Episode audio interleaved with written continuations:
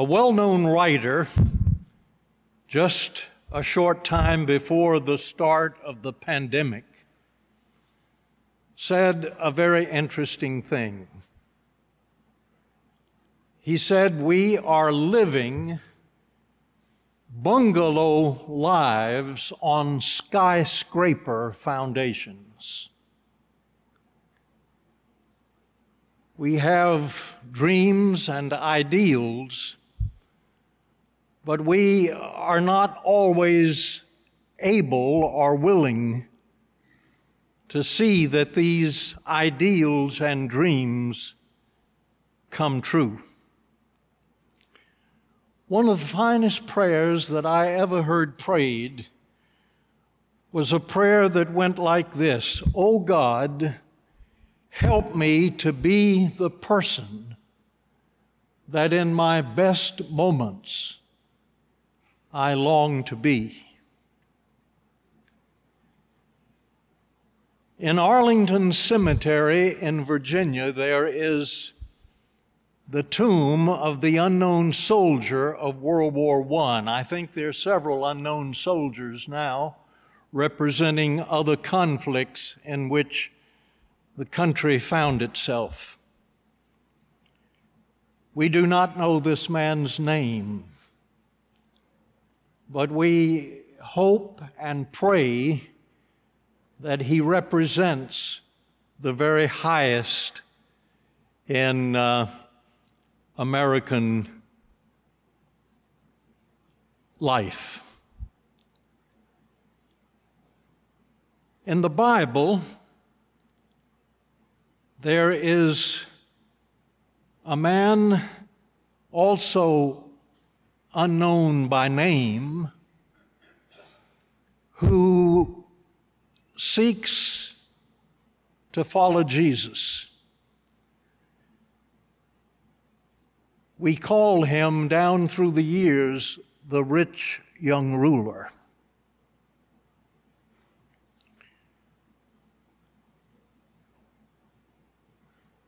Mark, the earliest of the gospel writers, tells us that Jesus, loving him,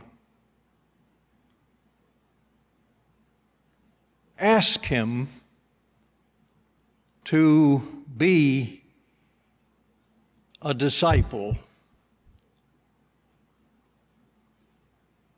He did not do this, but he has qualities of life that are particularly meaningful. He has the quality of idealism. He uh, is appreciated for his youth, for his abilities, for his abilities as a man of God.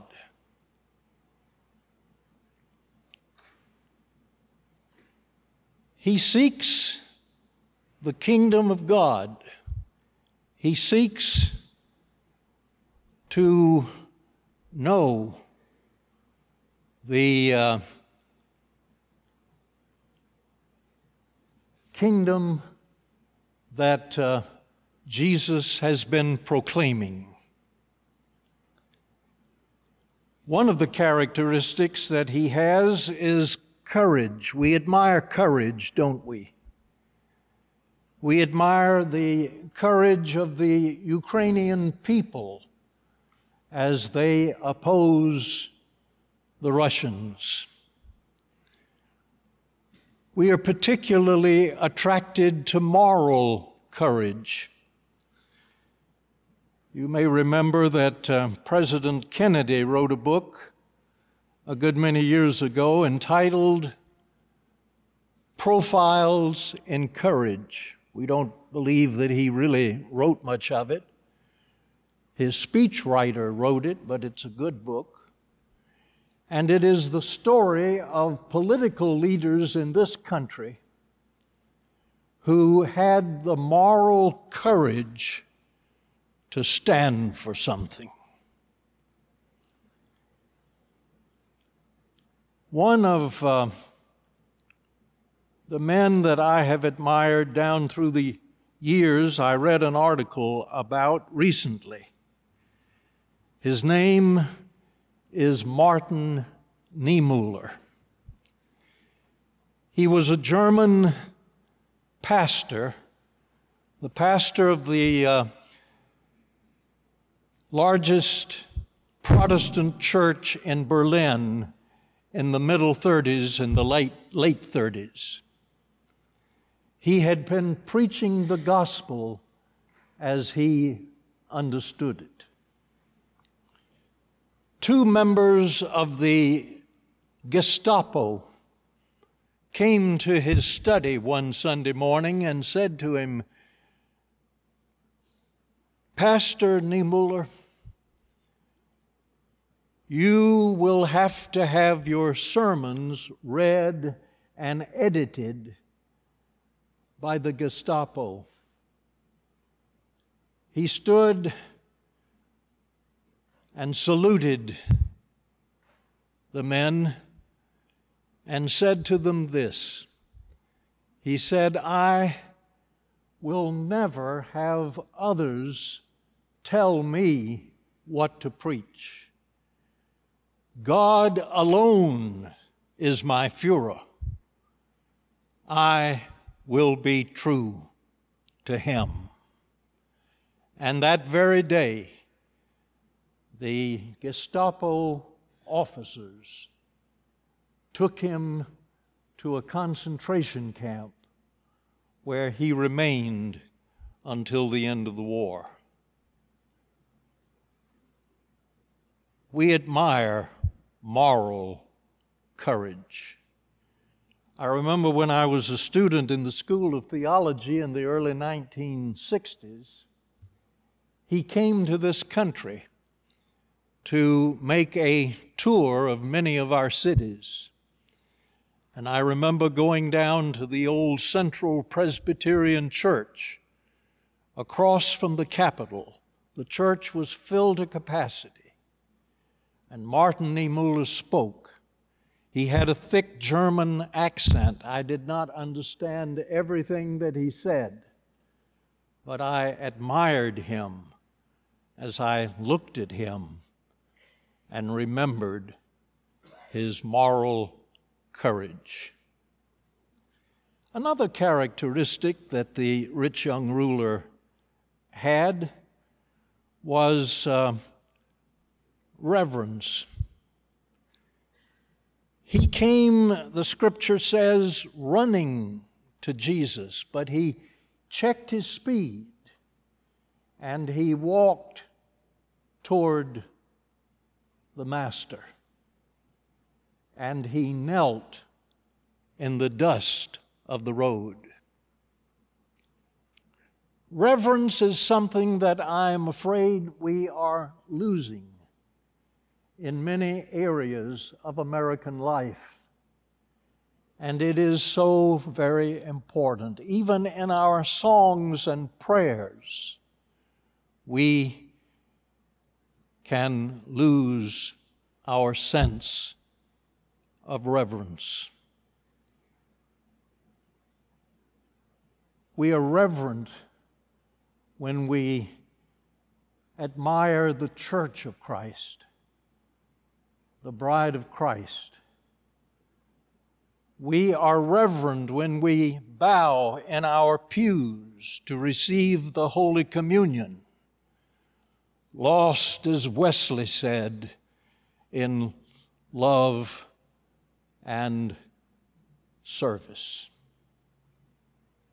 There is another characteristic of this young man that uh, we admire, and that is his idealism, his morality. Jesus questions him. He says, "Do you know the commandments? Have you kept the commandments? Have you Have you honored your mother and father? Have you not committed adultery? Have you, have you done other things that uh, the Bible requires of us? And he says, I have done all these things from my boyhood up. And Jesus loves him. That's a wonderful verse, isn't it? Jesus loves him. And he says to him, if you sell what you have and give to the poor and come and follow me, you will have treasure in heaven. And this rich young man, his eyes drop because he owns much property and he is wealthy.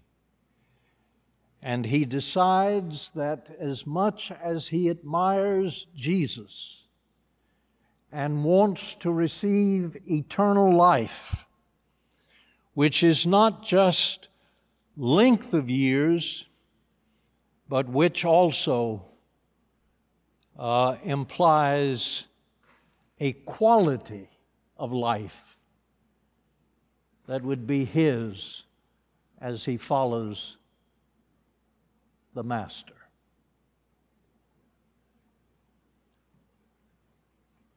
His lips drop. His eyes began to fall away, and he turns and walks away from Jesus. I don't know,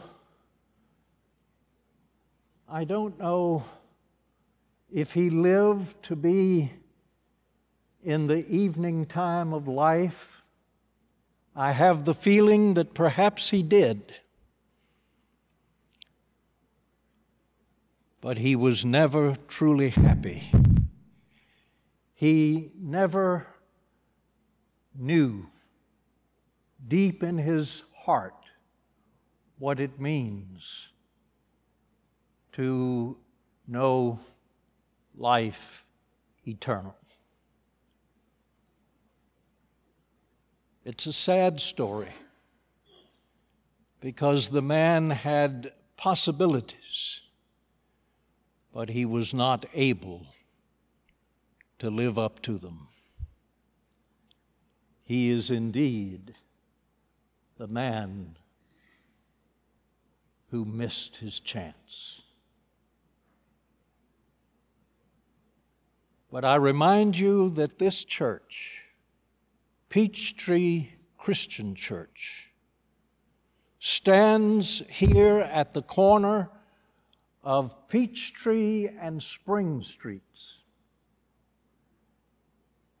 and it has done so for almost one hundred years. And the great message of the church is this: